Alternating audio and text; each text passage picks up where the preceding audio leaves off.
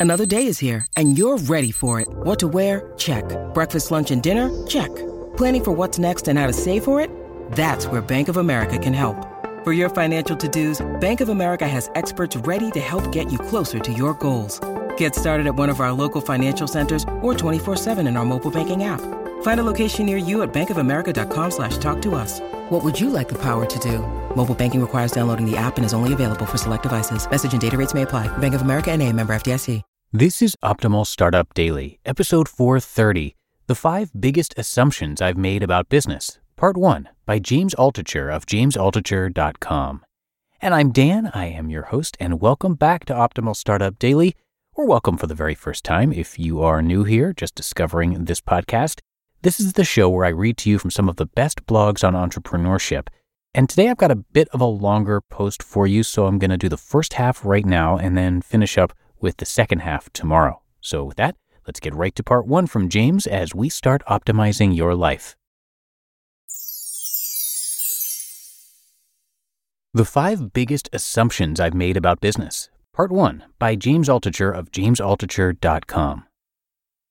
After starting about 20 businesses and being invested in about 30 more at this moment, I've probably seen most of what you can see I've been on the boards of billion revenue companies and tiny startups. I've written about hundreds of companies.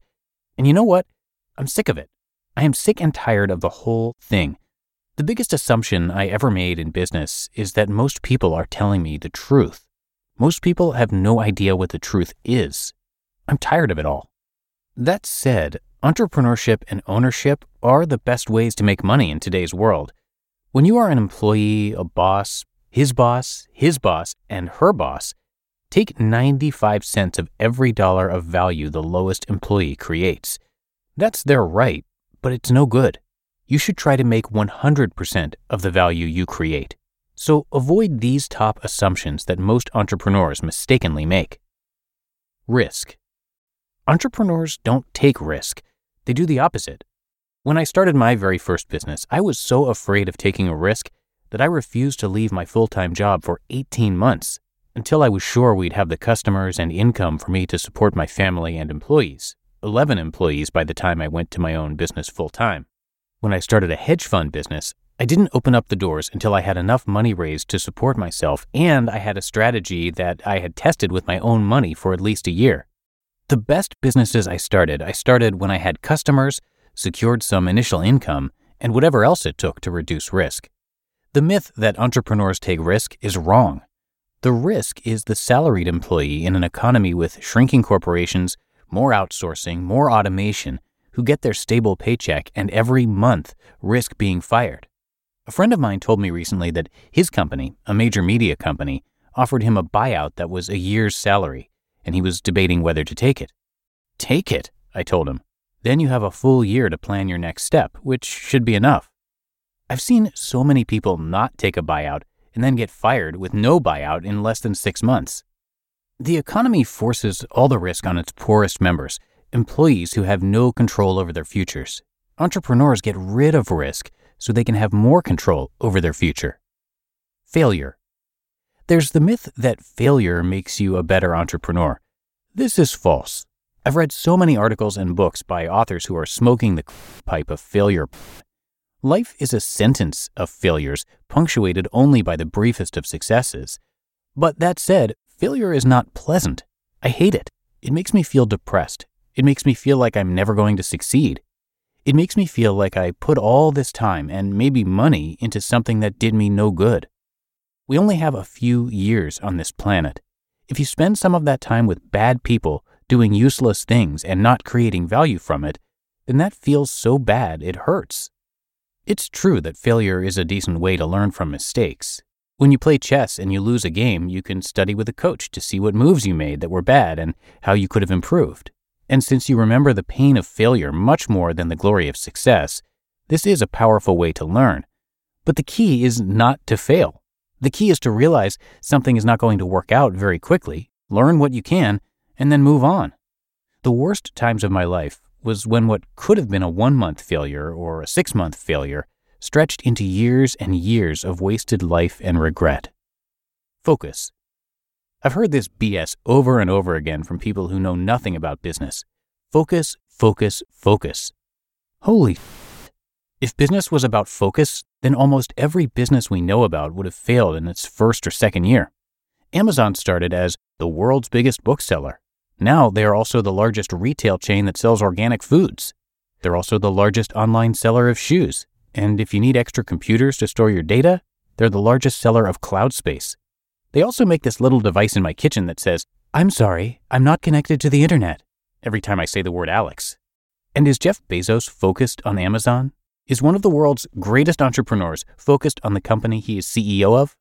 I don't know. He also owns the Washington Post and he owns another Me Too rocket ship company to send tourists into space, and probably a dozen other companies. Well, is he an anecdote? Richard Branson started out focused on a music magazine. Now he owns an airline that also owns 300 other businesses. Did he know anything about airlines? Nothing. Warren Buffett's Berkshire Hathaway owns close to 100 companies, ranging from a chocolate company to Fruit of the Loom underwear to a brick company, Acme Bricks, to the Buffalo News, to dozens and dozens of other companies. If he wanted Berkshire Hathaway to stay focused in the 1960s, he would be out of business. They made shirts. Their mills are abandoned now. Well, what about Google? Don't they make 99% of their revenues from advertising? Yeah, but they're also a car company. They're making self driving cars. They also just put $200 million into Lyft. They also make glasses. They also own satellite bandwidth. And an operating system they made for your phone is now the biggest operating system in the world, bigger than Microsoft Windows. Google is specifically trying to get unfocused so they can continue to grow and dominate. What about small entrepreneurs? When I was running my first small business, a web services agency, every day we'd figure out what additional services we could offer. We expanded our offerings almost every week. This allowed us to charge more to our customers and also to get new customers. We also looked at new things we can do. We debated starting everything from an iced tea company to a record label. And when it was too hard to diversify our services anymore, we knew we had only one choice sell the company before our competitors caught up to us. To be continued. You just listened to part one of the post titled The Five Biggest Assumptions I've Made About Business by James Altucher of jamesaltucher.com. When it comes to hiring, don't go searching for the one. Just meet your match with Indeed. Indeed is your matching and hiring platform with over 350 million global monthly visitors and a matching engine that helps you find quality candidates fast. Ditch the busy work. Use Indeed for scheduling, screening, and messaging. 93% of employers agree. Indeed delivers the highest quality matches compared to other job sites. And one of the things I really love about Indeed is that it filters out those incompatible applicants. So when you're hiring, the process is much faster and you only have to consider applicants that are already likely to be a great fit. And listeners of this show will get a $75 sponsored job credit to get your jobs more visibility at indeed.com slash startup. So just go to indeed.com slash startup right now and support our show by saying you heard about Indeed on this podcast. Indeed.com slash startup. Terms and conditions apply.